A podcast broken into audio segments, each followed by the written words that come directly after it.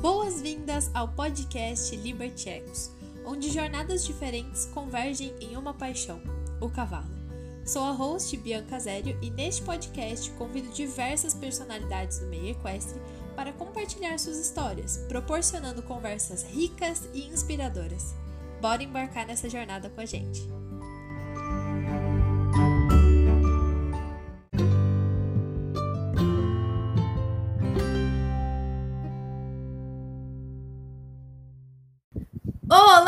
Pessoal! Agora estamos em mais um episódio do Liberty X Podcast e hoje eu estou com um convidado que eu estava ansiosíssima para conversar com, porque toda vez que a gente troca ideia lá no Instagram, a gente sempre se identifica muito em relação ao treinamento. Então hoje aqui eu tô ansiosíssima para conhecer mais dele, do trabalho dele, que é o Rafael. Oi, Rafael, por favor, se apresente aí. Olá!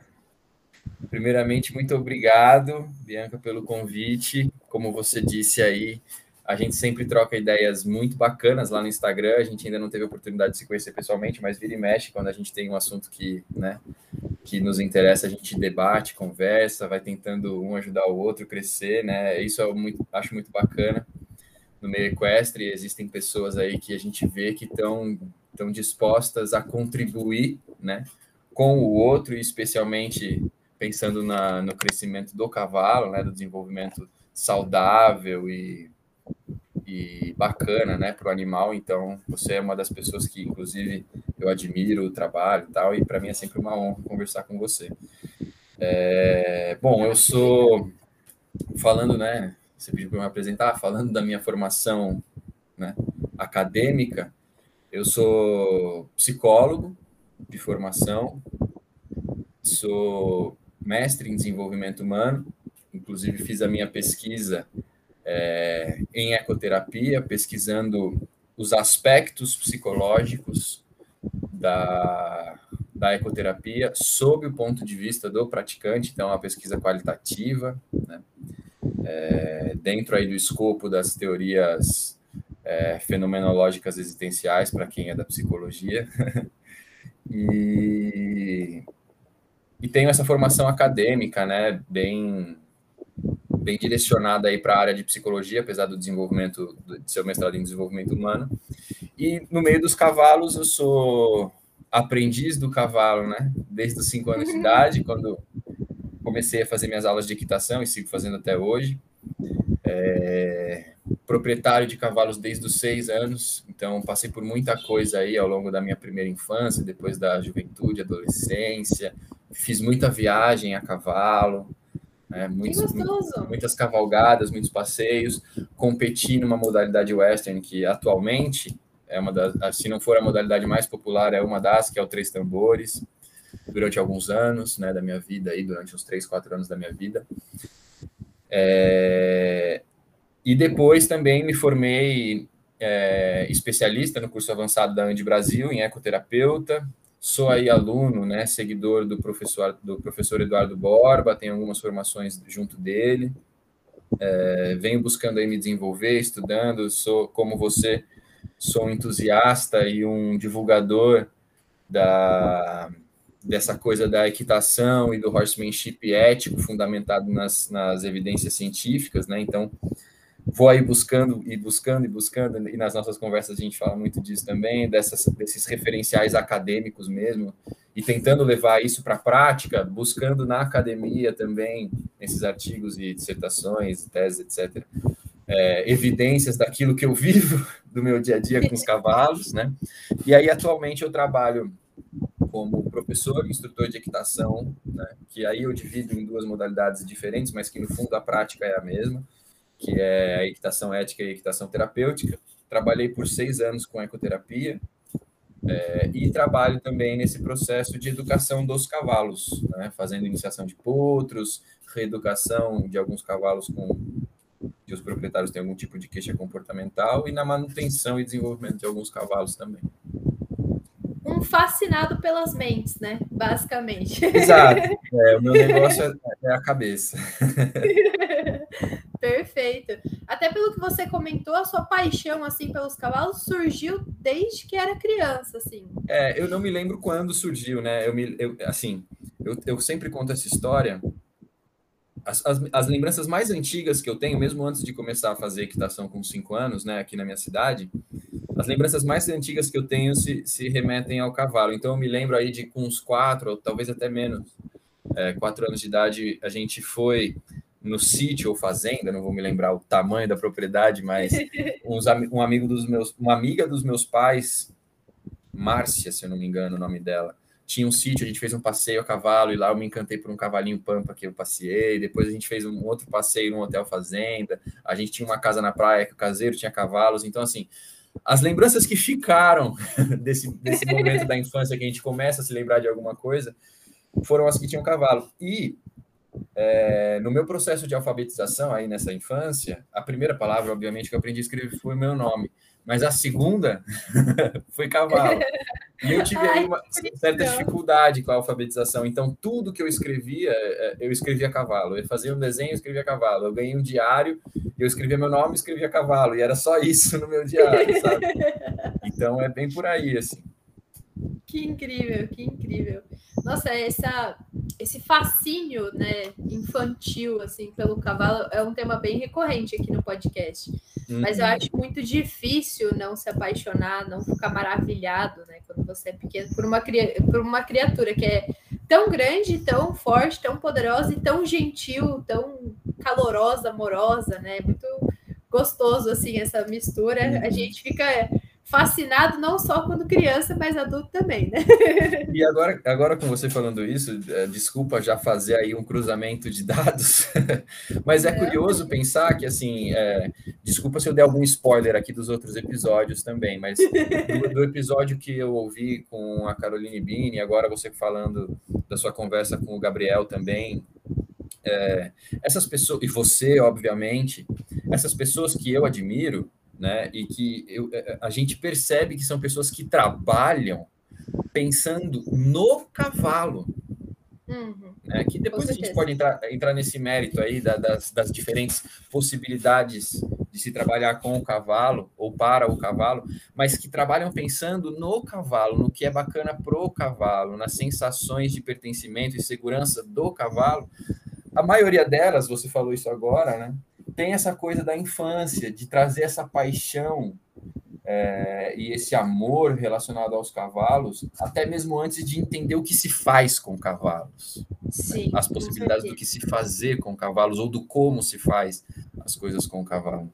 Então, eu, eu pensei nisso agora, um cruzamento de dados. Nossa, curioso. mas é, mas realmente, e é uma informação muito poderosa mesmo, né? Eu acredito que talvez as pessoas, não todas, mas as pessoas que tenham contato com o cavalo mais tarde, uhum. já tem um fator muito mais racional envolvido Perfeito. nesse primeiro contato, nessas emoções, porque a criança é emoção, né? Uhum. Ela vai pelo que ela se fascina, pelo que ela encanta, pelo que é divertido. E eu entendo que se uma pessoa busca o cavalo, e gente, não tem problema nenhum conhecer cavalos depois, tá? Claro. Mas se você conhece cavalos depois, muito provavelmente você vai ter mais insegurança, mais medo. A Raquel mesmo contou que uma das primeiras vezes que colocaram ela em cima do cavalo, o cavalo pulou com ela, ela caiu. É, ah, não, a cela estourou e ela caiu. Então veja bem. Só que criança consegue relevar isso, né? Se você coloca um adulto que nunca teve experiência com cavalo, ele sobe, a, a barrigueira estoura, se ela vira e ele cai, meu Deus do céu, provavelmente ele não vai querer mais chegar perto daquele animal, né? E a, até essas experiências onde a pessoa vai buscar o cavalo, né? E daí uhum. já vem com instruções, porque daí já tem aquela regra, aí você já tem que aprender a equitação, certo? E eu acho até que você é instrutor, você também deve ter um pouco disso, assim. Eu acho um pouco errado quando a gente recebe um aluno que nunca teve muito contato e está chegando agora e já querer, com perdão da palavra, sair cagando regra para regra ele, uhum. né? Ah, é porque tem que ser tudo assim, tudo acolá. Não, gente, óbvio que para o bem-estar do cavalo e para o bem-estar da pessoa, para a segurança dos dois, tem que ter algumas questões de equitação. Mas o principal é a experiência que aquela pessoa tem com o animal. É construir uma relação, é, é sentir prazer naquilo também, né? É por isso. Adulto é privado às vezes disso. É, e é por isso, Bianca, que eu dou o nome de equitação ética. Porque o que, que eu entendo, né? E aí a gente pode até entrar na discussão, acho que é uma discussão para outro momento, mas o que é ética? Nesse, nesse contexto, eu entendo a ética como estudo da moral. Então, tudo aquilo que a gente se propõe nessas aulas de equitação ministradas por mim, tudo que, tudo que a gente se propõe a fazer com os cavalos, está sob a ótica reflexiva de será que isso que eu estou fazendo com o cavalo faz sentido para mim e para o cavalo? E será que isso está de acordo com o que eu penso e com o que eu acredito, com o que eu acho legal? Porque se não estiver, eu posso até falar para a pessoa fazer. Mas se não estiver de acordo com o que ela acredita, a tendência é que ela se desmotive a fazer. Sim, né? com certeza. A tendência é de que ela não veja sentido naquilo que está acontecendo, porque está completamente em desacordo com o que ela pensa e acredita. Né? E, no, como você falou perfeitamente, no contexto equestre, não é raro a gente se deparar com situações nas quais é, as pessoas são obrigadas a fazer uma coisa como tem que ser feita simplesmente porque é assim. Né? Ah, não, eu aprendi assim, então foi sempre assim, então você tem que fazer também. Né? Então, às vezes, o leigo chega com um olhar muito mais é, puro, né? Com uma, com uma lente muito menos impregnada de, desse condicionamento que vai acontecendo, uma certa lavagem cerebral, talvez, né? Do tipo, Sim, tem que certeza. fazer assim porque assim acabou.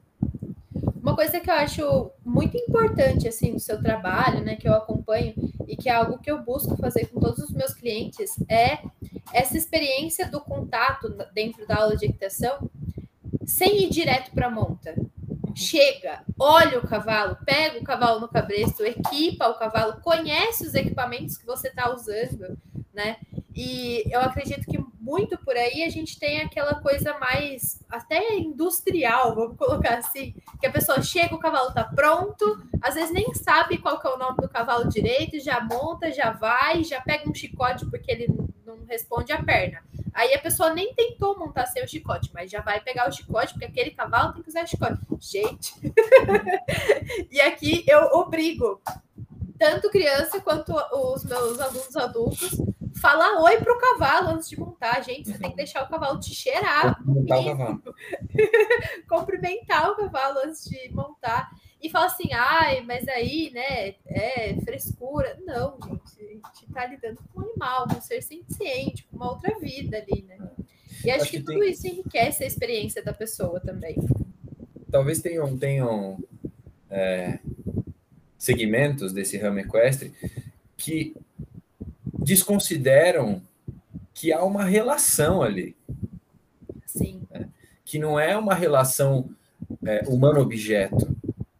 É uma relação humano outro alguém, outra outro ser vivo, outro outro ser que sente, pensa, que decide. Né? Não é uma moto. Exato. É um bicho. Exatamente. Como você é um bicho. Né? E vocês estão ali se relacionando. Então tem que falar bom dia. Ele tem que, ele, ele tem que te ajudar no manejo, você tem que, você tem que saber pedir as coisas para ele, né? Ele tem, que, ele tem que saber, ele tem que ter uma educação, e você tem que ter uma educação. Com certeza. Relação. Com certeza.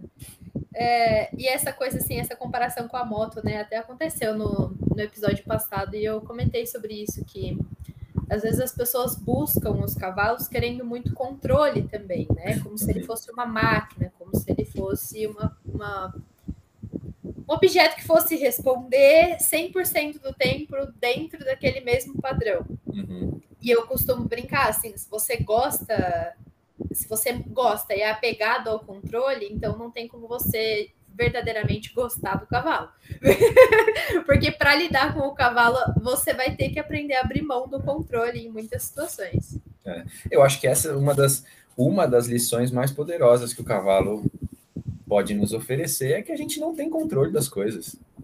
Uhum. Não temos controle. o ser humano é um, é um é, tem essa fissura aí, e aí, sei lá por quê, né? Deve ter vários motivos, mas a gente tem essa coisa com o controle, de querer controlar, e o cavalo. No, é, é legal que assim nos momentos em que a gente quer ter o controle, parece que são os momentos que eles fazem questão de mostrar para a gente que a gente não tem controle. Uhum. Né? Exatamente isso. a gente tem comentado assim bastante, é, até de algumas questões de diferentes, como como você comentou, assim, ramos aí, né?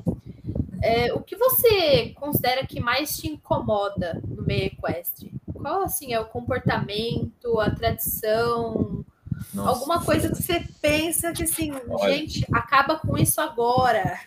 Eu acho que são, eu acho que são tantas coisas, Bianca.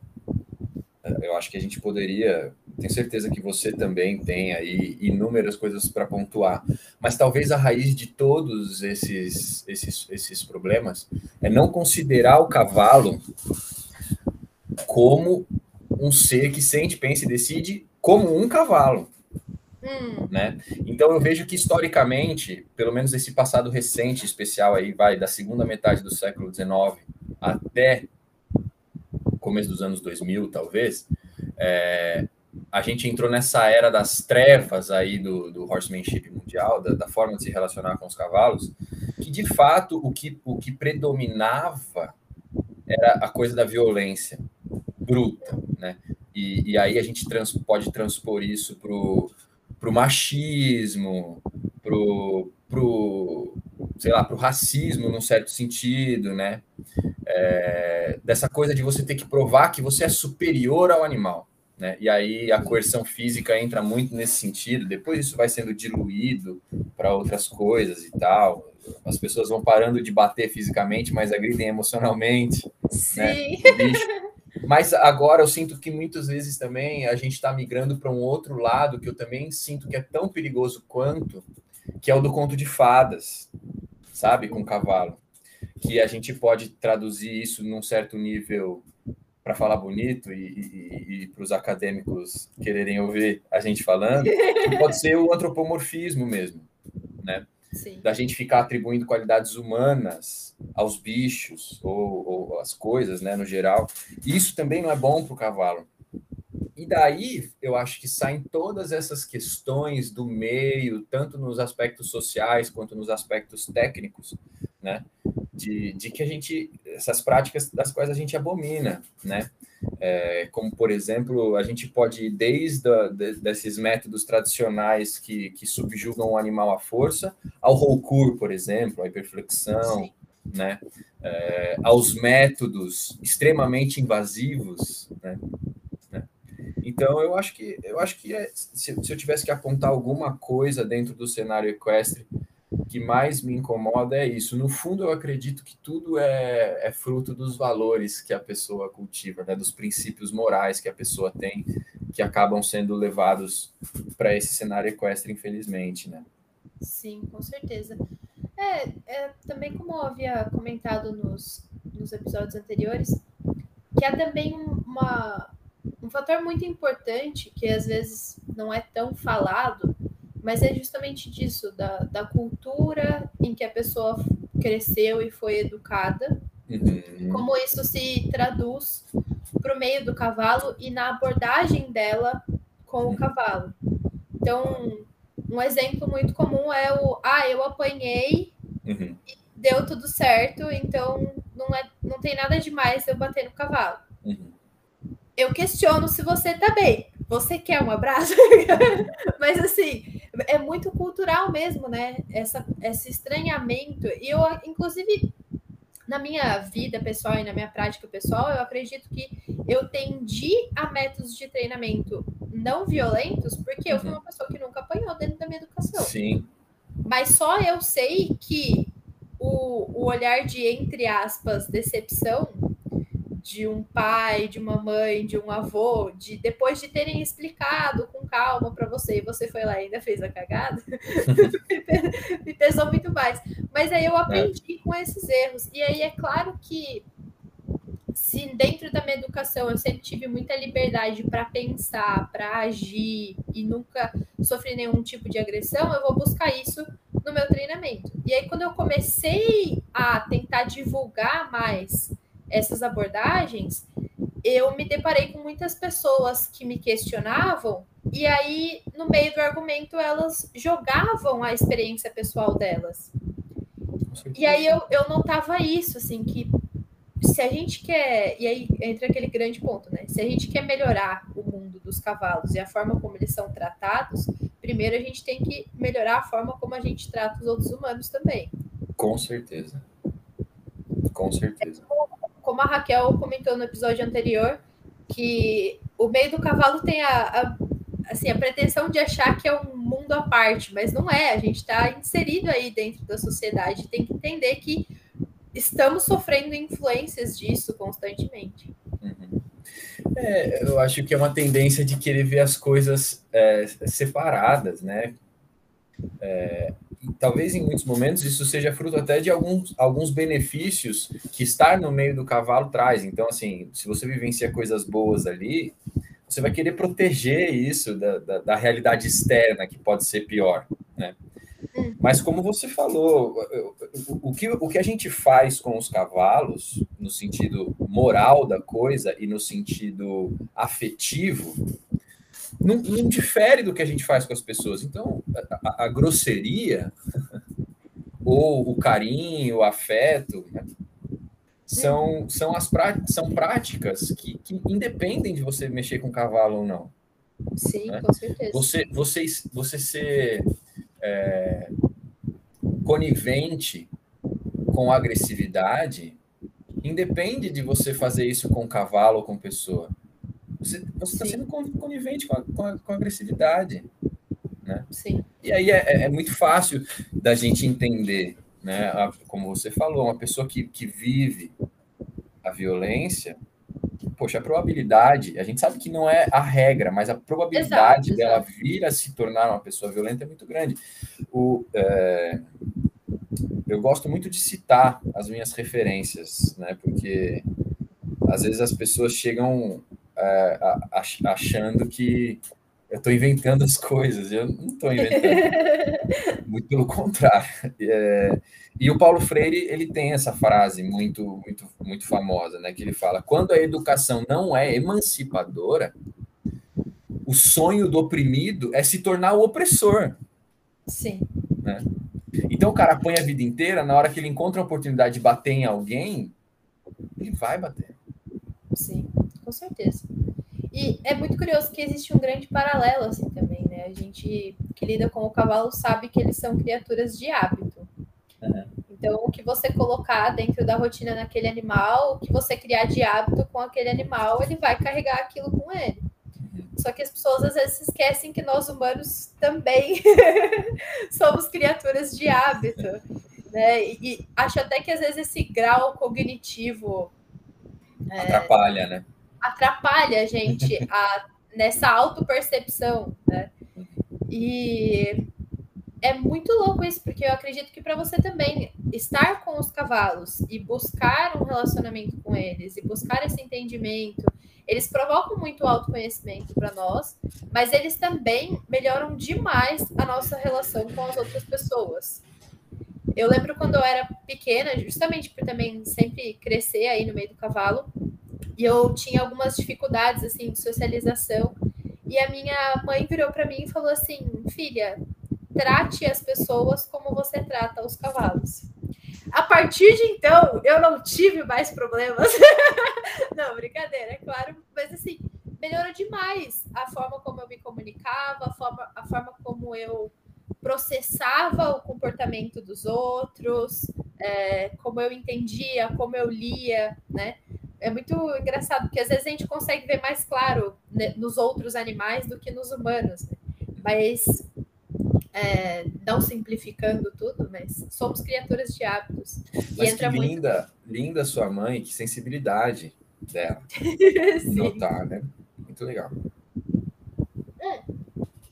Seguindo aí nesse, nesse papo de pessoas, é. uma pergunta que eu gosto muito de fazer é qual qualidade você mais admira numa pessoa? Olha, numa pessoa, eu acho que eu ficaria entre o respeito e a espontaneidade. Porque respeitar não é uma coisa fácil. Não é uma coisa fácil. A gente é, acredita que é, mas não é. Né? E, e, e às vezes confunde respeito com com passividade ou submissão, que também não é a mesma coisa. Né? Então, respeitar o outro e respeitar a si mesmo, né? eu acho que é aí que, em muitos momentos, mora a dificuldade. Sim. Esse, esse conflito de se respeitar, em alguns momentos, com respeitar o outro. E a espontaneidade é uma coisa que me admira muito. É, você sentir-se confortável para expressar-se é, verdadeiramente, né? com, com leveza, com clareza, com, com facilidade, né? com segurança de mostrar quem você realmente é naquela situação. É uma qualidade que eu admiro muito. Muito bacana. É uma resposta que eu não esperava, mas eu adorei. Porque eu acho que a espontaneidade ela, ela tem um, um, um, um componente implícito que é a vulnerabilidade. Né? Sim, e não é fácil, não é confortável, na verdade, você se mostrar vulnerável. Né? Sim, com certeza. Até saindo numa breve tangente, gente, quem tá ouvindo já vai se acostumando, porque esse podcast vai ser sobre sair em tangentes, tá? Mas enfim, saindo numa tangente, eu vi recentemente uma coisa bem bacana, assim, em relação a essa nova geração que, que eu também faço parte, óbvio, que cresceu com a internet. E especialmente agora, né, os mais jovens, que tem uma grande confusão entre exposição e vulnerabilidade, né? Porque para eu estar vulnerável, não necessariamente eu preciso me expor. E aí, muitas vezes, a gente vê as pessoas se expondo, compartilhando mais do que deveriam, é, se desgastando nesse processo, porque a gente tem que entender que somos criaturas evoluídas, mas nem tanto. Somos criaturas sociais, mas não feitas para se expor a todo o planeta Terra, né? De pessoas.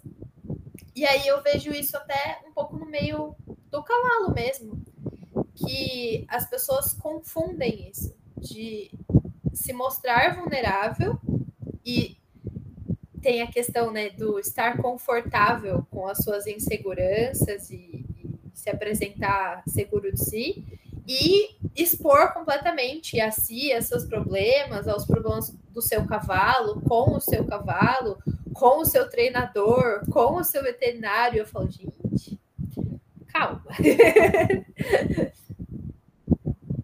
O que, que, você, que, que você pensa assim a respeito disso também? É, eu eu sinceramente acho que a gente ainda, com relação especificamente a essa coisa da exposição, né? Eu, eu, eu acho que a gente ainda está aprendendo, né? Especialmente essa exposição, como você comentou, global, né? Talvez a gente ainda vá viver as. A gente não. Com certeza a gente não viveu as consequências a longo prazo disso, né? A gente já está percebendo muitos efeitos danosos dessa exposição mas eu acho que é alguma coisa que a gente vai ter que aprender a lidar, né? Porque a internet e tudo que envolve a internet, né, as redes sociais, é, a, todas as ferramentas de comunicação, dispersão de informação, né? uhum. a gente está vivendo isso e é muito novo. Sim. No, por, tra, trazendo, trazendo de volta, por exemplo, para o contexto equestre, né? essa, essa coisa do acesso à informação, por exemplo, ao mesmo tempo que ela é muito poderosa, né? Para tanto para a comunidade equestre se conhecer, se desenvolver, se ajudar, né? É, aprender, né? Ela também pode levar a, a algumas situações é, perigosas mesmo. Né? Com certeza, com certeza. Que a gente, que a gente sabe, é, desculpa já até ir para um outro para um outro caminho nesse momento, mas é, eu acho que é importante de ser dito, e é uma, é uma tecla que eu tenho insistido muito, até trazendo de volta essa coisa do conto de fadas. Cavalo é um negócio perigoso. Cavalo é um negócio perigoso, não é não é um brinquedinho que e, e nem um, um, cachorrinho de, de, de apartamento que se pular no seu colo não tem problema.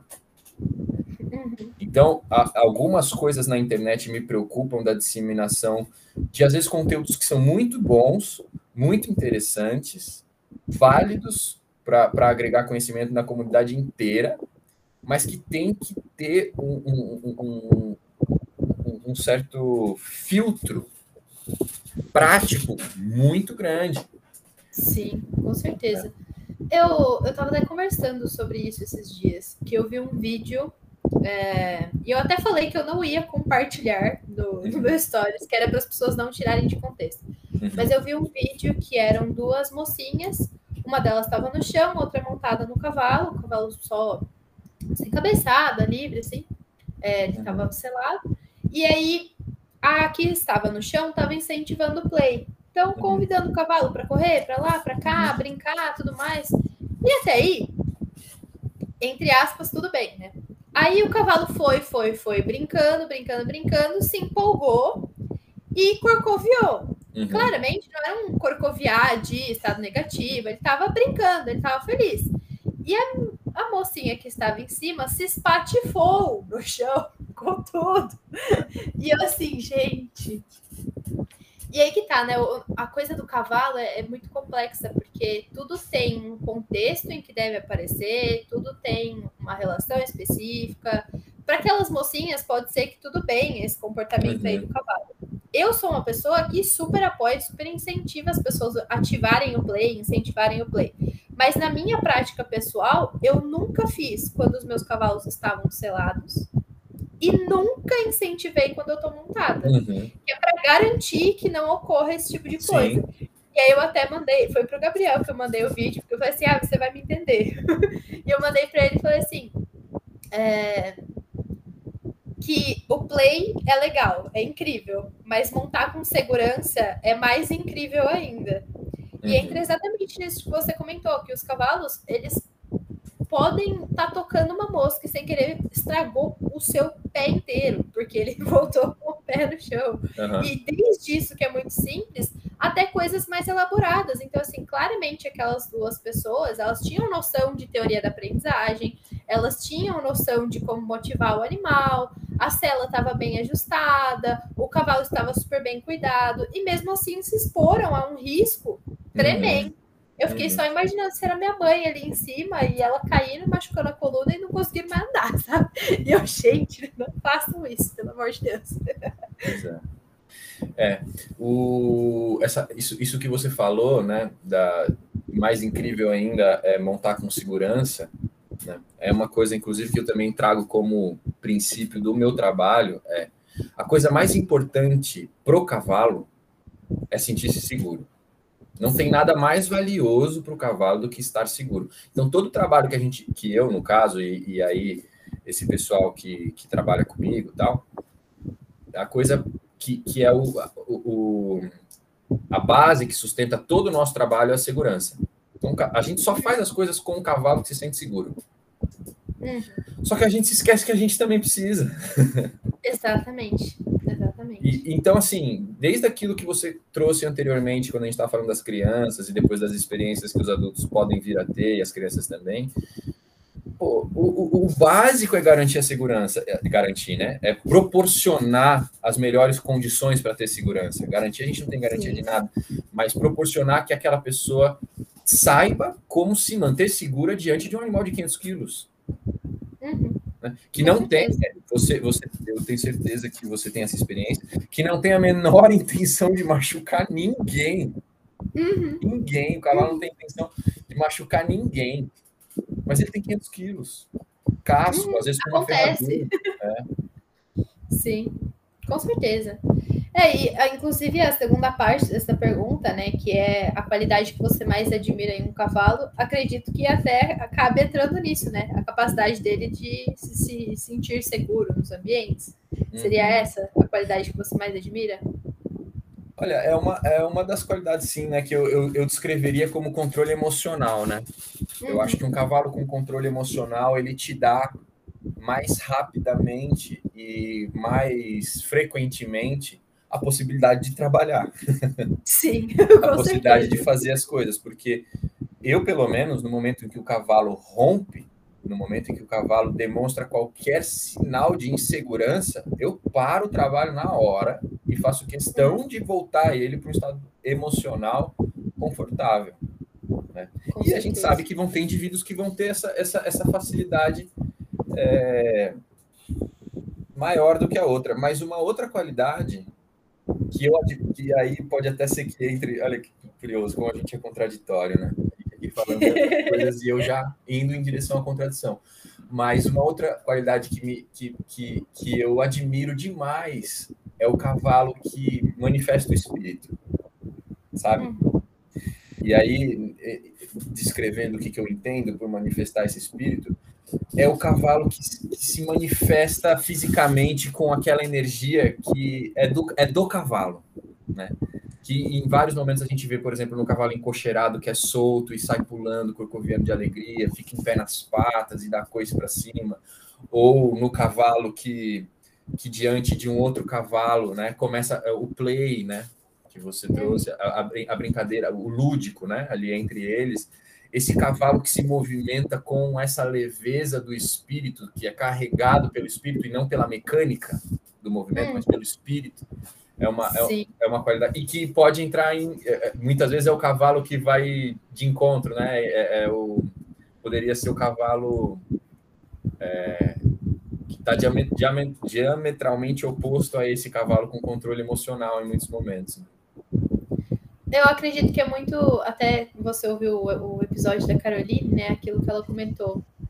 Que alguma característica do animal sempre tem os dois lados ali daquela moeda, né? Uhum. Então, se você quer um cavalo espirituoso, você também vai ter que lidar com algumas outras questões que vêm acompanhado disso, né?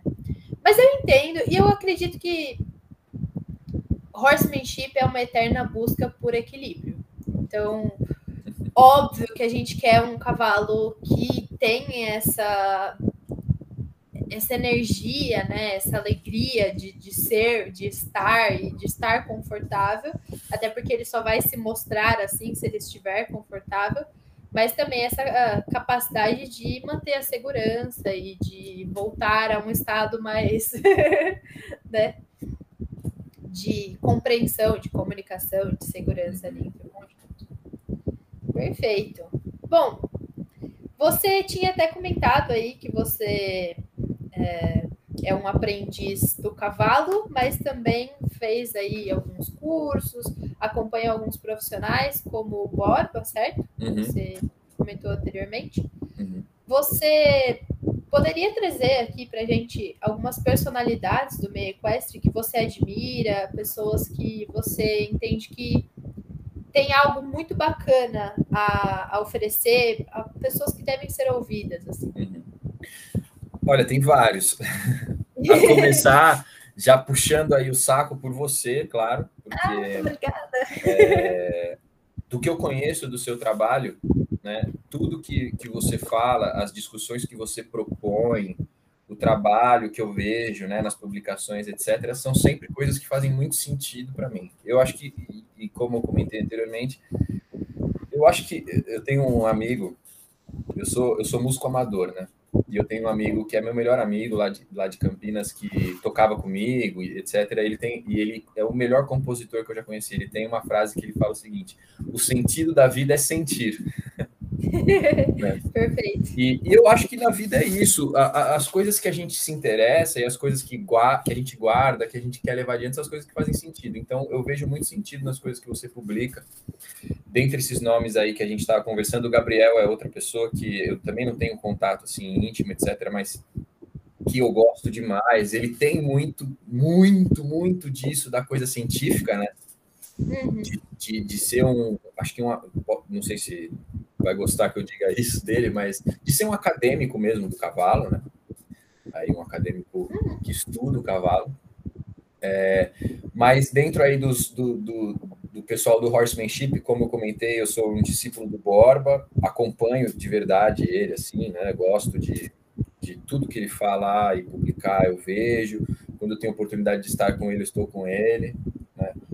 Muito também, muito respeito por ele. Né? Pela história dele no, no, cenário equestre nacional.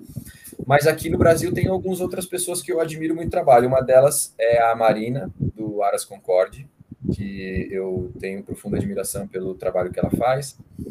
É, tenho experiência com o Keter Arruda, de, ali de, da Conexão Equestre, né, em Bragança Paulista, que é meu professor, foi meu professor de ecoterapia, é psicólogo também. Então a gente troca que muito né? Assim, no linguajar em comum, né?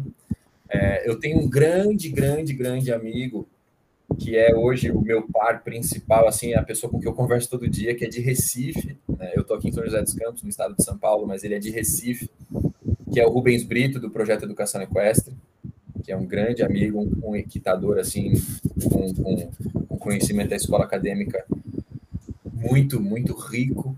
O, o Milton também, de Atibaia, o Milton Gonçalves, que inclusive é um cara que eu admiro muito nessa coisa da equitação do trabalho, essa, essa, essa, ele traz muitos elementos do Kung Fu, das artes marciais, né, para o horsemanship. E tem é, a Maiara Verde, né, que é uma, é, eu acho que atualmente, pelo menos no, no que eu conheço, no ponto de vista do estudo biomecânico do cavaleiro, em especial assim da equitação, e dessa compreensão da, da mobilidade, dos movimentos, da, do uso mecânico, do entendimento mecânico das ajudas, da interferência da biomecânica do cavaleiro na biomecânica do cavalo e vice-versa, eu acho que é o, o, nome, pelo menos dos que, eu, dos que eu conheço, assim, é o nome mais forte mesmo. Né? Sim. E, e, ela tem, assim, ela é uma educadora fantástica. É, também. Ela tem uma didática incrível. Assim, de, de didática, das pessoas com quem eu já tive a oportunidade de estar presente, a Maiara e o Jango Salgado são duas pessoas que o Jango dando aula, olha, você também que tem uma formação extensa, etc. Eu que passei por anos de, de academia, graduação, mestrado, eu tive e desde a escola também pouquíssimos professores com uma didática como a do João Salgado. É uma coisa impressionante a capacidade que ele tem de fazer analogias, explicar, demonstrar. É muito legal. E internacionalmente falando, a gente até conversou Sim. do Warren Schiller, que não tem Maravilhoso. Nem eu acho que hoje é o cara que propõe o horsemanship mais próximo do que eu busco, porque ele traz essa pegada do desenvolvimento humano e, e dá ênfase né, no autodesenvolvimento, é, tanto dentro do, do, do, contexto equestre quanto fora, para daí levar para o contexto equestre. Né? E é um cara, assim, também que tem uma didática incrível, muita coisa publicada. Né? E o Felipe Cal, da Escola da Leveza. Perfeito. são esses, essas grandes referências internacionais, fora todos aqueles da escola californiana, né? Ray Hunt, Buck Grumman, Tom Dorrance, etc eu sou suspeita para falar deles também, porque se você entrar lá no meu perfil, o tanto de frase que você vai achar deles lá. É, não, eles... Eu sou um pouco suspeita. Eu acho, eu acho que eles, eu acho que os califórnios, no meu entendimento, eu adoro história, né? Não sou especialista, nem profundo entendedor, nada, mas eu gosto muito de história. Eu acho que os califórnios são os grandes responsáveis pelo resgate do cavalo. Pelo resgate desse horsemanship que propõe uma outra forma de se abordar o cavalo, que não o cavalo como objeto. Eu acho que eles são os, não os fundadores, mas os responsáveis pelo resgate disso. É, é, muito curioso, porque você havia comentado, eu tinha até pensado de voltar nesse assunto, a gente acabou saindo para outros cantos, mas é extremamente curioso isso. E eu sou até um pouco assim fascinada por essa questão de que quando a gente pega lá publicações antiguíssimas, né, é, Xenofonte, se eu não me engano, por exemplo, poxa, o cara já tinha insights maravilhosos em relação à sensibilidade com o cavalo. E aí eu sempre me pergunto assim, gente, quando que a gente perdeu isso? Mas eu acho que um pouco também vem dessa alteração da relação é, entre homem e cavalo. Porque é claro que o cavalo sempre foi muito utilizado dentro da história da humanidade. Só que antes havia uma dependência extremamente grande na qualidade daquele animal. Uhum. Um bom cavalo salvava a sua vida. Um bom cavalo faz, conseguia é, possibilitar, viabilizar o seu trabalho. Você não vivia, você não viajava, você não comia sem cultivar um bom cavalo, né? E aí, com o passar do tempo, eu acho que essas relações foram sucateadas, assim, porque já não era mais uma necessidade. As máquinas vieram, né? É, houve muita tecnologia, então o cavalo já não era mais aquele amigo precioso que, né? Porque todo mundo fala que o cão é o amigo do homem. Então o cavalo, não sei, é o maior parceiro que existe, porque a humanidade não seria o que ela é hoje sem esses animais. Mas acho que vem muito disso. E aí quando você vê né, esses cowboys americanos, e aí até o pessoal do clássico às vezes tem um estranhamento assim de ver esse pessoal, mas tem que entender que para muitos deles, por exemplo, o Buck, né, a redenção da vida do Buck foi aprender a fazer um casqueamento, fazer um ferrajamento, lidar com o cavalo. A vida dele também, né, foi mudada e ele pôde ter ali um, uma salvação entre aspas por conta desse animal.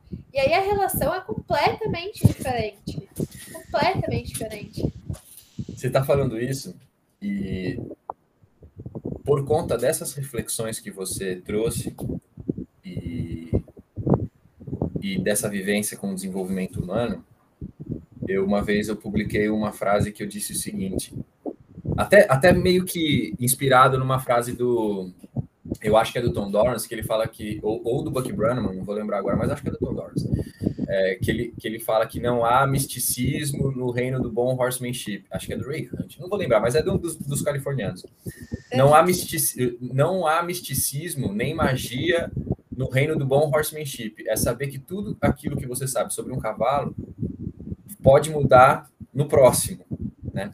E aí, pegando essa coisa que você trouxe até da história dele, mas que é a sua história, é a minha história, eu tenho certeza que é a história do Gabriel, eu tenho certeza que é a história de, desse, desses grandes nomes todos do cavalo, que é não há mágica no que a gente faz com o cavalo. Uhum. A mágica está no que eles fazem com a gente. Exatamente. Exatamente. Né? Perfeito. Esse é o mistério. Esse é o poder da coisa. E, e aí, voltando para o pé no chão, isso que você trouxe do cavalo perder o valor de trabalho, historicamente falando, né? Porque ele tinha um valor de trabalho. Era uma coisa a valiosa. Sua vida dependia do trabalho isso. daquele animal. O, o, o, curso que eu fiz recentemente com a Luísio Marins, ele trouxe, ele, ele, ele, abriu o curso falando da história de vida dele e ele é de, do, pelo que eu entendi, ele me, ele me corrige se eu falar alguma besteira aqui, mas é, pelo que eu entendi, ele é de origem de família dos tropeiros. E aí ele tem essas, essa coisa dos relatos históricos dos tropeiros que vinham lá do Rio Grande do Sul e, e terminavam a trajetória em Sorocaba, né? Que ele fica em Sorocaba, na Universidade do Cavalo. É, ele tem esse, essa, essa vivência e essa historicidade toda. E ele fala que os potros que iam ser vendidos em Sorocaba, que vinham do Rio Grande do Sul, é, para ser vendido em Sorocaba, os potros eles eram domados no trajeto, porque era a realidade que esses peões tinham de chegar com o cavalo pronto aqui e vender ele como potro. Vinham outros cavalos prontos também, mas já mais preparados, que também eram vendidos, mas tem um mercado assim, como o mercado tem de tudo, na época tinha mercado para potro, potro recém-tomado. E, e, ele fala que esses potros, a, a, a, o, o, imaginário é, de hoje, né, fundamentado nessa coisa do que se perdeu, de que a galera batia e fazia tudo na força, e que o cavalo tinha que aprender na marra, se o cara fizesse isso, o cavalo fugia no meio da trajetória. E ele perdia aquele potro.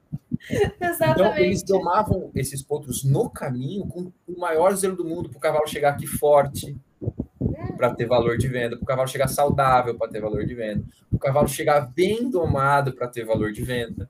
Né? Então, assim, é isso que você comentou do valor histórico que o cavalo tinha, eu acho que se perdeu muito. As pessoas não têm essa noção de que no passado Primeiro que você ter um cavalo era uma, de, uma, de uma fortuna, de uma riqueza muito grande. Né? Uhum. Era um bem material preciosíssimo, um bom cavalo. Então, putz, nem se fala. Sim. Então não tinha como você tratar um bicho mal. Nem por que você tratar um bicho mal. Exatamente. É, que, as pessoas têm que também colocar no contexto, né? As pessoas não montavam em redondéis e pistas bonitinhas. É. o pessoal tava. Não, existe, não existia. Ai, ah, vou fazer exterior. Gente, é. eu acho muito cru.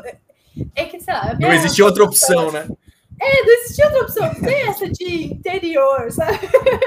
para mim, para mim, na minha vivência também isso é muito curioso, porque eu cresci fazendo passeios, eu cresci acompanhando o pessoal da fazenda para tocar o gado. Eu, eu cresci galopando com, com o cavalo igual uma louca no pasto para correr atrás de bezerro. E aí, quando as pessoas falam assim, ah, vou fazer exterior, e gente, não, não tô julgando, mas eu acho engraçado. Porque para mim, eu, eu só conheci o exterior por, pela maior parte da minha vida. E aí, essa coisa assim de preparar o cavalo na pista, óbvio que tem muito valor e que é bom e tem todo o controle para aprendizagem do cavalo. Mas eu acredito verdadeiramente que as pessoas perderam muito isso. Uhum. Alguns dos, assim, das pessoas que eu tenho começado a seguir, que estão me influenciando bastante também, são algumas mulheres que fazem aquelas cavalgadas cruzando México, Estados Unidos, Canadá. E assim, é uma mulher, tem mais de um perfil, né? Mas é uma mulher com, sei lá, no máximo dois cavalos, e elas passam dia e noite com aqueles animais. E aí, até Vira e mexe, alguém comenta, ai, mas que perigoso, tem um vídeo dela num desfiladeiro enorme. Eu, eu esqueci o nome dela, gente, mas depois eu compartilho lá no meu stories para vocês. É, num desfiladeiro enorme e o cavalo tá sem cabeçada. É, a égua dela tá sem cabeçada e andando tranquilamente. E a pessoa fala, ai, porque se não sei o que lá e cair, ah, não, não, não. e ela, gente, eu tenho horas, eu tenho milhas de cela com essa égua, a gente tá na trilha direto. Eu confio a minha vida para ela, assim como ela confia a vida dela para mim. É uma relação muito diferente. E eu tenho até me inspirado bastante nessas pessoas, porque o relacionamento que você constrói com um cavalo, numa cavalgada, numa trilha, é muito diferente. É muito diferente. E não que resgate 100%, mas eu acredito que resgata um pouco essa relação que as pessoas tinham antigamente com os cavalos. Eu acho que é, a palavra é essa, é relacionamento, sabe? Eu acho que é isso que vale a pena ser fomentado no cenário equestre hoje, porque isso, isso abraça qualquer forma de se relacionar com o cavalo, qualquer é, é, prática com o cavalo, o relacionamento. Eu estava conversando hoje com a Paola, Paola Luque, que é uma grandíssima amiga minha, e a gente trabalha junto, também admiro demais o trabalho dela, a gente sempre troca figurinha também. E a, a gente ficou comentando sobre uma situação de sensibilização, ela estava com um cavalo lá com um problema tá bem sério do, de, de, conseguir fazer o cavalo se hoje hoje eu estou usando esse termo familiarizar não mais sensibilizar né? familiarizar com o borrifador e, e aí eu falei assim ó não deixe que o, que o processo para familiarizar ele com o borrifador ou para sensibilizar ele com o borrifador seja maior do que a relação que você tem com o seu cavalo. Com certeza. Então, assim, voltando àquela coisa da segurança, que é a coisa mais importante para o cavalo, vou, vai, vai, passar pela, pela placa de trânsito com o seu cavalo e o cavalo não quer passar perto, passa longe. Sim. Passa Sim. longe, porque a placa vai ficar lá, você entendeu? Uhum. Ela não vai correr atrás do seu cavalo. Daqui, pode ser que só daqui três meses você passe por uma placa parecida. Pode ser que só daqui três semanas você precise borrifar seu cavalo de novo. Então não deixe que essas coisas atrapalhem, atrapalhem a coisa mais valiosa e mais importante que você tem, que é o seu relacionamento com o seu cavalo. Nossa, perfeito. Perfeito. E muitas vezes até dele perceber que você respeitou Exato. medo, a insegurança dele, a próxima vez ele passa e lambe a placa. É isso. Não tem problema. É isso. É isso. é isso. Perfeito. Perfeito. Mas é é inclusive algo que até, né? Acho que eu dou muitas voltas quando eu tô falando, mas é que eu gosto de conectar tudo. Até essa questão das redes sociais acaba atrapalhando a gente nisso. Porque a gente compara a nossa relação, os nossos fazeres, as nossas conquistas com a relação conquistas e fazeres de outras pessoas. E aí, é, até no episódio com a Raquel, ela fala assim: ah, uma grande conquista para mim, que pode não parecer muita coisa para os outros, foi trotar com as rédeas soltas. E eu falei para ela: é uma enorme conquista conseguir trotar com as rédeas soltas. E o seu cavalo tá calmo e tá tranquilo. Porque dentro da relação de vocês, isso foi um progresso imenso. E aí a gente quer muitas vezes se comparar, né? Ver a pessoa, nossa, ensinando o cavalo a, sei lá, qualquer coisa absurda em dois dias. E você demorou três anos para conseguir ensinar aquilo para o seu cavalo. Não interessa, é a relação de vocês, é a história que vocês estão construindo e quantas outras coisas vocês aprenderam nesse processo. Pois é. E aquilo que você comentou de cada cavalo é um novo cavalo e apaga, esquece. Eu, eu tenho também um amigo que eu troco muito figurinha, que inclusive tá trabalhando a role para mim enquanto eu tava aí, né, perdida na minha graduação, que é o neto lá do Aras Meu Canto. E a gente estava conversando sobre isso, sobre a iniciação de potros. E que por mais que a gente estude e por mais que a gente trabalhe com cavalos, a hora que você pega um potro novo, parece que você deletou tudo da sua mente e que nada que você sabe funciona com aquele potro novo. Às vezes acontece. E aí você tem que aprender tudo de novo com cada cavalo. E é raro, mas acontece muito, né? É, exatamente. e apesar de ser às vezes um desafio cansativo, é um desafio extremamente prazeroso para quem gosta dessa diversidade, para quem gosta de conhecer o animal. Então, isso que você falou, nossa, pessoas que estão ouvindo, voltem o podcast e ouçam umas 50 vezes. Bom, seguindo então nessa pegada, duas perguntas importantes.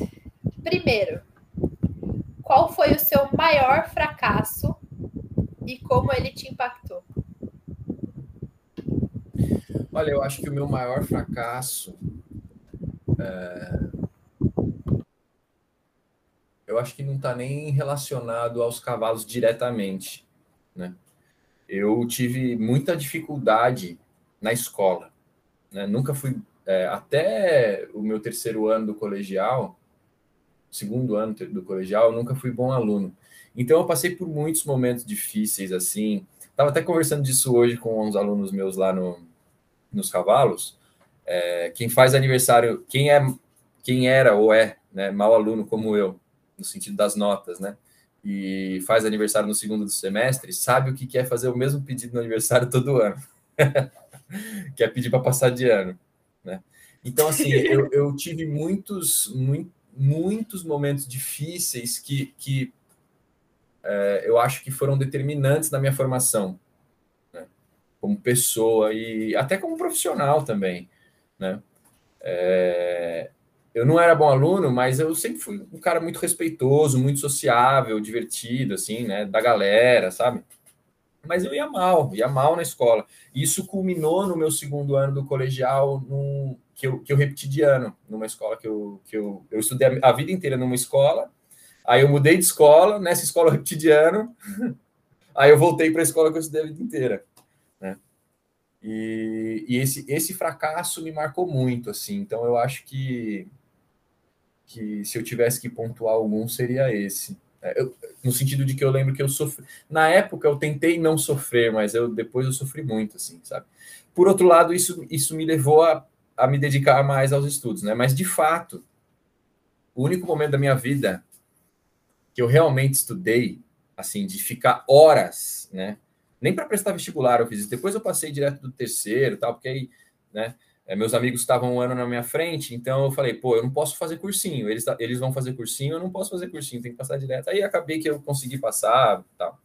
Virei bom aluno aí nesse último ano, mas enfim. Mas não estudava, né? Assim, do, de, com, com esse fervor e entusiasmo, e de fato estudar, de ficar horas e horas e dias e dias, semanas, semanas e meses e meses estudando. O único momento que eu fui fazer isso foi no momento em que eu percebi que eu era o responsável por domar meu próprio cavalo. Aí Olha nesse só. momento, é, nesse momento eu, eu, eu, e na verdade não foi um movimento consciente assim, agora eu vou estudar. Quando eu percebi, eu já não tocava violão fazia três meses, que era uma coisa que eu fazia assim horas por dia, oito horas por dia, tal, de violão. Quando eu percebi, eu já estava eu, eu, já estava assistindo os vídeos do Warwick Schiller, de toda aquela galera que tinha já vídeos em 2000, isso 2013. Toda essa galera que já tinha vídeos aí, é, assistindo, estudando, lendo, horas e horas, dias e dias, semanas e semanas, porque eu queria domar meu potro. Você entendeu? Então foi Entendi. só aí de fato que eu, eu, eu, eu consegui transformar esse relacionamento com estudar, né? E daí eu aprendi a estudar, na verdade. Ah, que bacana. E eu, eu também sempre me questiono assim em relação à minha aprendizagem. Uhum. Porque eu tenho processos para aprendizagem que não são muito comuns, assim. e eu também sou aquela pessoa que, assim, eu vou de, de saltos, né? Eu não consigo ter aquele movimento constante. Eu, eu entendo que a aprendizagem é um sobe desce maluco, mas a, a minha, ela é assim, um intervalo sem absolutamente nada acontecer. E aí, dentro de pouco tempo, tudo acontece. e, e até eu também entender que esse não era não era uma coisa negativa, era o jeito que, que é o jeito que eu aprendo, é o jeito que, que eu funciono e que tudo bem as coisas serem assim para mim. Ah, demorou um pouco. Demorou um pouco, mas depois que eu primeiro acolhi e aceitei isso e comecei a cultivar no meu tempo de distração e descanso, é distração e descanso. E aí, esporadicamente, vem aquela coisa maluca e eu aprendo muita coisa muito rápido. então, tudo bem, mas acho que essa questão, essa relação que a gente constrói com a educação é muito difícil, porque o sistema né, de ensino, uhum. as escolas, elas não estão preparadas para a diversidade. Exatamente. Elas não estão preparadas para acolher os alunos. E, gente, desculpa, mas todo mundo brinca e é verdade. Báscara. Como que você motiva uma criança é. para aprender o Bhaskara? É claro que tem aplicação, é claro que tem aplicação. Pô, agora, na minha formação como zootecnista, eu tive que aplicar a fórmula de Bhaskara várias vezes por questões de cálculo de bioquímica, de formulação de ração, enfim, uhum. tantas outras situações, né, de bioclimatologia, etc, etc, que a gente tem que fazer tantos outros cálculos, e eu era uma negação com matemática. E eu sentei minha bunda e falei, não, ok, se eu quero mesmo trabalhar com cavalo, eu tenho que conseguir entender e, e aí, por isso. E olha aí que legal, aí você aprende porque faz sentido. Exato, exatamente. Aí você aprende porque você, você vê o sentido daquilo. Então, você falou da, que, que, que as escolas não estão preparadas para lidar com a diversidade, não estão preparadas para lidar com nenhum tipo de diversidade, mas a, a pior que elas estão menos preparadas para lidar é com a diversidade nas metodologias de ensino. Essa é a, é, é, é a, diversidade que nenhuma escola está preparada. É verdade. Isso é, inclusive, uma coisa que aposto que você também mantém isso em mente com os alunos da equitação ou os alunos de treinamento. Cada aluno é um aluno, assim como o cavalo. E não adianta ter fórmula para ensinar. Às vezes eu faço um plano de aula e não, assim, né, fazia, não dava certo. Aí eu comecei a ter uma outra abordagem, né? Com criança a gente não faz de um, um jeito mais lúdico, mas com adulto agora, antes de começar qualquer coisa, eu pergunto: como você aprende melhor? Você gosta de ver exemplos, você gosta de imagens, você gosta de estudar muita teoria primeiro e depois a prática, você gosta de mais prática? Eu pergunto, porque não adianta eu querer passar um conteúdo e não saber me fazer ser ouvida. E eu acredito que esse é um dos grandes problemas também da maioria dos profissionais do cavalo hoje em dia. As pessoas muitas vezes não sabem se fazer serem ouvidas sem criticar, sem ofender, às vezes não é nem propositalmente, mas sem pisar em, assim, em alguns calos e até de não, não saber expressar para aquele público ou para aquela pessoa em específico que ele está conversando, né? E é um grande desafio, porque como que você vai conversar com um, né, um acadêmico e depois você vai conversar com o seu Zé, que nem alfabetizado foi direito, e explicar aquela mesma questão do cavalo para os dois, né? É um grande desafio da comunicação, mas também é algo que nós, educadores aí, né, do, do meio equestre, é, tem que estar apaixonado por, né? Uhum. Olha que legal, né? Você falou aí de, de dar voltas para tentar conectar. Mas agora eu que vou pedir o perdão da palavra e falar, é justamente o que você falou da cagação de regra. Porque na hora que o cara tá cagando regra, na verdade, além dele estar né, em muitos momentos, reproduzindo coisas que não necessariamente é o que faz sentido para aquela pessoa, para aquela realidade, para aquele cavalo, ele está deixando de abrir uma oportunidade que ele precisa para ser um bom professor, que é de ouvir o aluno, que é o que você falou. A primeira coisa que você faz é perguntar para o seu aluno como ele aprende. Então, não tem nem... quando você faz esse tipo de pergunta, aí você já nem tem a possibilidade de cagar regra. Exatamente. Porque na hora que você começar a cagar regra, o cara vai te falar: não, mas meu, eu te falei ali atrás, ó. Que eu gosto disso, que eu acredito nisso, que eu penso nisso. Então, assim, o professor, na verdade, ele tem que saber investigar o aluno. Ele tem que se. O trabalho, o trabalho do professor é conhecer o aluno. E dali vocês, a gente aprende junto, né? Dali a gente aprende junto, porque eu vou, eu, eu vou estar aprendendo com ele também. Se eu tiver, se eu tiver na busca pelo conhecimento de quem é aquela pessoa, eu vou estar aprendendo também, né? Eu deixo de ficar nessa posição. É, eu, eu, não acho que não seja, não, não, é nem hierárquica, mas nessa posição de detentor do conhecimento para ser alguém que está aprendendo também. Com certeza, com certeza. É algo que, que me incomodava muito às vezes também. E é aquela coisa, né? Estamos constantemente aprendendo. E como eu comecei muito nova a dar aulas de equitação, etc., eu também não tinha muito esse entendimento sobre andragogia, pedagogia. Então, é, eu penei muito tempo para entender, para conseguir passar a mensagem, para chegar nesses meios em comum. E é muito importante também ter em mente ouvintes, né? Tanto como instrutor, tanto como aluno, que por mais bom que aquele professor seja, às vezes ele não é o professor para você. Eu já peguei cliente que por mais que eu tente ajudar, por mais que eu tente abordagens diferentes, a pessoa não, não fixa bem, não, não pega do mesmo jeito. E aí eu sento e converso com a pessoa, eu falo, olha, a gente pode tentar mais uma abordagem, a gente pode dar um tempo, a gente pode explorar de formas diferentes mas eu acredito que a nossa comunicação não está fluindo, não está batendo. Posso te indicar para outros profissionais, mas infelizmente eu não, nesse momento não vejo como te ajudar. Vamos continuar procurando uma solução, mas se não for possível, tenho aí colegas, porque também eu até comentei, eu sempre comento isso, mas gente, tem mercado para tudo e tem profissional para todo mundo. Então a gente não tem que ter essa competição também com os outros profissionais, sabe? Quem se encaixar com você vai se encaixar com você. Se não se encaixar, tem o seu profissional amigo ali, indica para ele. Assim como eu tenho certeza que ele também vai acabar indicando quando alguém não se encaixar com ele. Então, gente, não é só questão de método, é questão de pessoas também. Perfeito.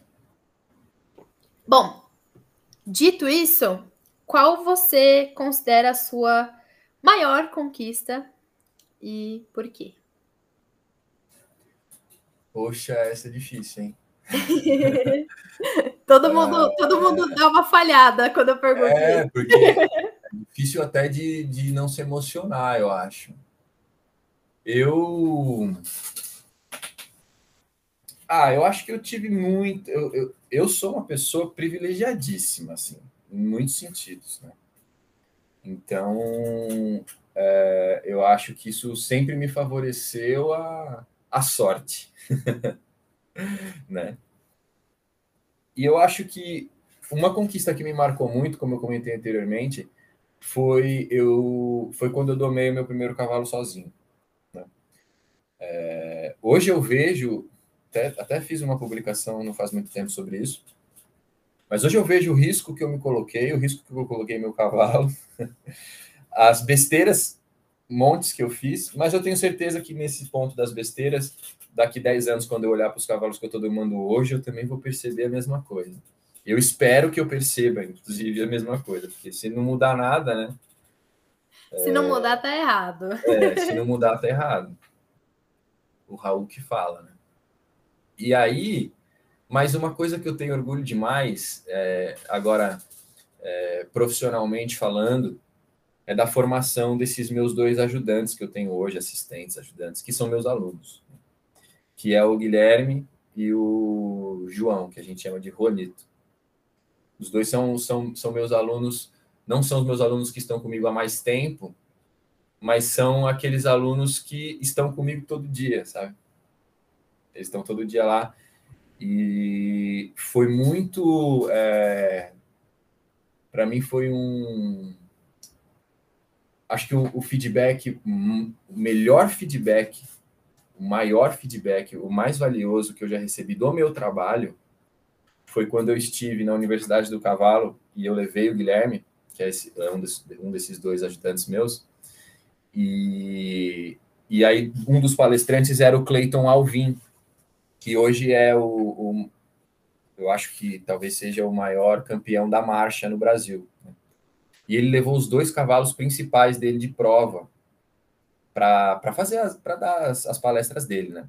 Que era um garanhão e uma égua, os dois cavalos maravilhosos, tal. E a gente lá já acompanhando, né? Foram dois dias de, de encontro e a gente conversando, eu e ele, né? O Guilherme, vendo a aula do Clayton, tivemos vários insights legais na aula dele.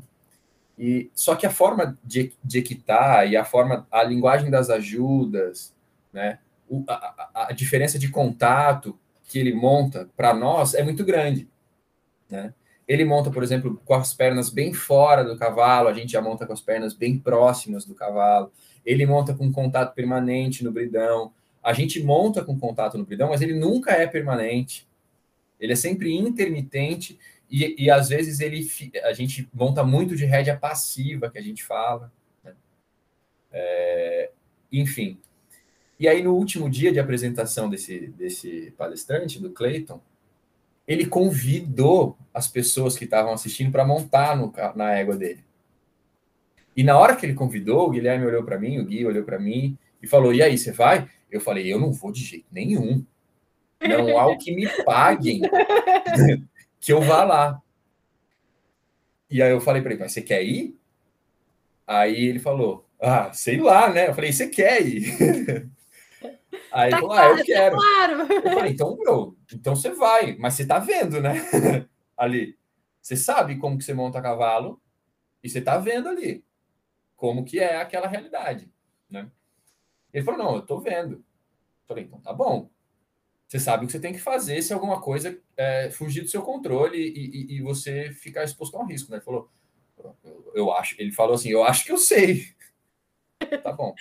E aí, olha só, ele, ele é muito tímido, esse menino, é, ele, ele, ele é um doce, é um menino, assim, especialíssimo na minha vida, né? Que tem um lugar, assim, no meu coração e no meu dia a dia muito grande. E ele foi. E aí ele montou o cavalo. Primeiro que ele foi o único que conseguiu fazer a, a égua sair do parado para o passo. Porque Meu a égua... Mas isso ninguém viu, ninguém notou e ninguém nem deu bola, nem deu bola. Mas eu estava lá vendo, ou pelo menos ninguém me falou nada também, né, disso. Ele uhum. saiu parado para o passo e do passo ele fez a transição para marcha. Ele nem está acostumado a montar em cavalo de marcha, porque lá a gente tem só um cavalo que é, é verdadeiramente de marcha picada, tá? enfim. Até monta nele, mas monta pouco. E aí ele saiu na marcha.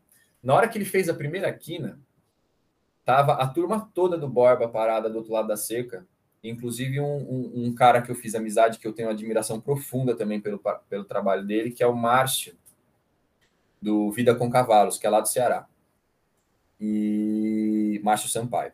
E aí, na hora que ele fez essa, essa primeira quina, o primeiro canto da pista, e a pista da UC é bem grande, do outro lado estava a porteira. Na frente da égua estava a porteira, né? E a gente sabe o que, que é a porteira, especialmente para cavalos que, que, trabalham aí num, nível de pressão maior, né? Para dizer desse jeito. Sim. Na hora que a égua apontou na porteira, ela foi ganhar o Goiás, a gente fala, foi brinca, né? Foi ganhar o Goiás com ele. Ela saiu mesmo e fez a transição para o galope e quis partir. Na hora que ele leu a égua, ele já fechou ela num círculo e trouxe ela de volta. E aí ele fechou ela no Ai, círculo, de novo e saiu. E daí ele botou ela num segundo, botou ela num segundo círculo. Daí ele voltou com a égua ao passo. Ai. Até o Clay. E você vibrando ali, né? É, não, nessa hora eu tava vibrando, não. Eu tava com o coração na boca, Bianca. eu tava com o coração na boca ali, falando, meu Deus, que horas que esse menino vai descer desse cavalo. Aí, ele tava, ele tava pleno ali. Mas eu, eu tava muito mais ansioso do que ele, a verdade é essa. e aí ele voltou, tal, desceu, fal, falou comigo e tal. E aí à noite veio, o Márcio veio, já tinha conversado com ele, já tinha feito amizade com ele, ele veio e falou assim, ô, parabéns pelo seu trabalho, cara. Eu falei, mas que você conhece do meu trabalho, né?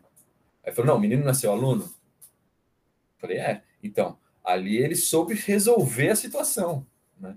Ele soube como se colocar numa posição, sair de uma posição de vulnerabilidade para uma situação de segurança, conforto e, e confiança. Então eu fiquei muito, Perfeito. muito, muito Perfeito. feliz com esse feedback. Eu acho que esse talvez seja o maior troféu que eu já, já tive, profissionalmente falando. Que incrível. E tem que se orgulhar muito mesmo. tem que se orgulhar demais. Ai, que lindo isso. Fiquei até feliz aqui também. É, vamos alcançando aí aos poucos o final do, do nosso episódio. Mas tem algumas coisinhas ainda que eu gostaria de perguntar para você. A primeira delas é se você né, puder aí fazer a graça de nos compartilhar uma dica, um conselho para as pessoas que querem seguir aí atuando como você no meio do cavalo, trabalhando, treinando como instrutor, enfim, é, as pessoas que te admiram e que se inspiram também em você, que conselho você pode dar para elas? É, você conhece o meme do ET Bilu? Os ouvintes que estão ouvindo aí conhecem o meme do ET Bilu? Conhece? Ai, meu Deus, Rafael. É o mesmo, do ET Bilu. né? Que é busca Agora, conhecimento. Eu nunca mais quero deixar de ser a sua amiga. Porque depois eu acho... dessa mala. Não, e depois de toda essa conversa, né, o cara encerra com a referência do ET Bilu. Perfeito! Mas é que assim, o conhecimento, Ai, na verdade. Gente, se vocês não conhecem o meme do ET Bilu, busquem agora, abram o YouTube e busquem o meme do é. ET Bilu. Sério, perfeito. É.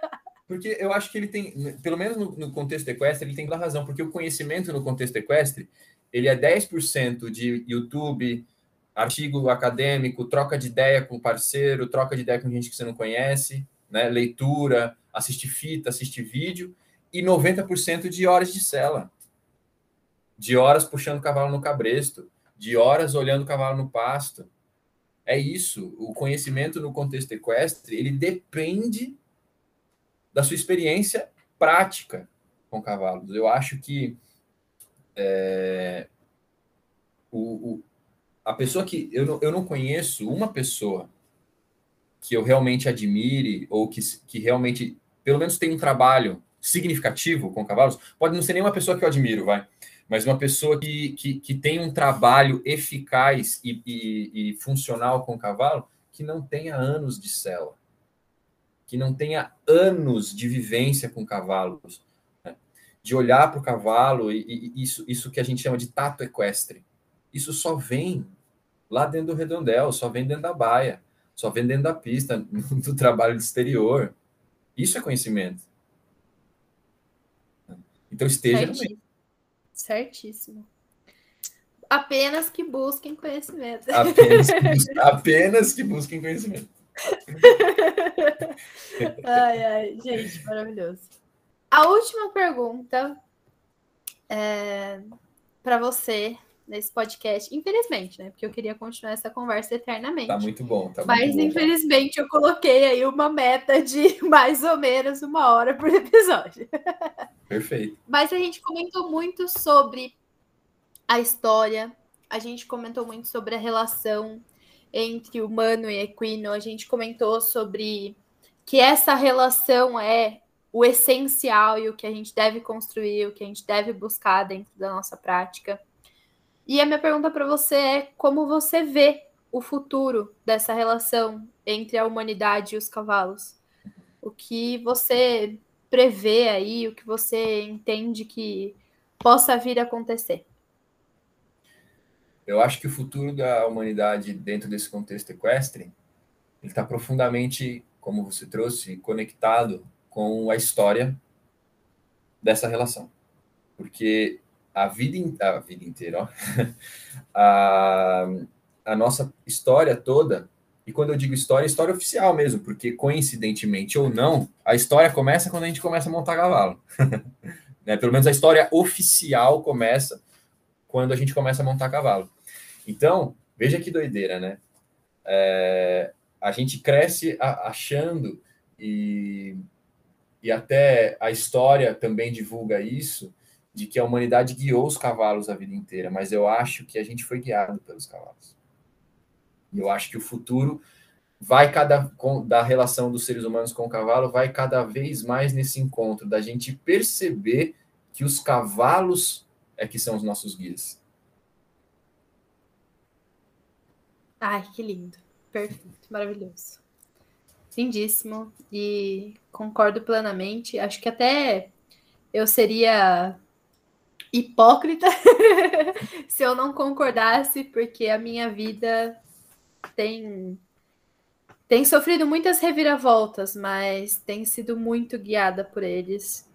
E eles sempre trazem muita luz e muita sabedoria e muito conhecimento e muita paz que não tem jeito. Só um cavalo uhum. mesmo para trazer. E quem já teve essa experiência, com certeza sabe do que eu estou falando e do que eu já senti. Porque acho que todo mundo já sentiu um pouquinho disso. Rafael, como que eu acabo esse episódio, Rafael? Eu não quero acabar esse episódio. vai ter que voltar, gente, vai ter que fazer mais projetos mais. junto, porque eu não quero parar essa conversa, entendeu? Com certeza, pode contar comigo aí. Agora a gente tem que fazer alguma coisa presencialmente, né? É verdade, é verdade. Fica aí a dica para quem está nos ouvindo. É, olha aí, já dá para a gente começar a vender alguma coisa agora. Ah. Criando a demanda. É, exato. Perfeito. Bom, gente, então se vocês quiserem, e com certeza vão querer, conhecer um pouquinho mais do trabalho da Rafael, acompanhar ele, saber o que ele está aprontando por aí, né? Acompanhar aí um discípulo do ET Bilu. Sempre. É, acompanhe ele nas redes sociais. Rafael, onde as pessoas podem te encontrar? Qual que, qual que é a sua via aí de comunicação com o público? Bom, no mundo material, eu estou localizado no estado de São Paulo, na, na cidade de São José dos Campos, dentro do Centro de Treinamento Equestre Luiz Fabiano. Já mandando um abraço também para o Luizinho, que é um grande parceiro meu, treinador aqui da região, é, importantíssimo na modalidade de três tambores. Eu estou localizado dentro da hípica dele, Centro de Treinamento Equestre Luiz Fabiano, que fica no bairro Urbanova, dentro do campus da Universidade do Vale do Paraíba, da Univap. E virtualmente é só procurar por desenvolvimento a galope. A gente está lançando o nosso site essa semana, né? Olha só! É, que, é, possivelmente vai coincidir aí com, com o, o, lançamento do nosso episódio aqui no seu podcast, Bianca. Então, essa semana está saindo o site www.desenvolvimentogalope.com.br.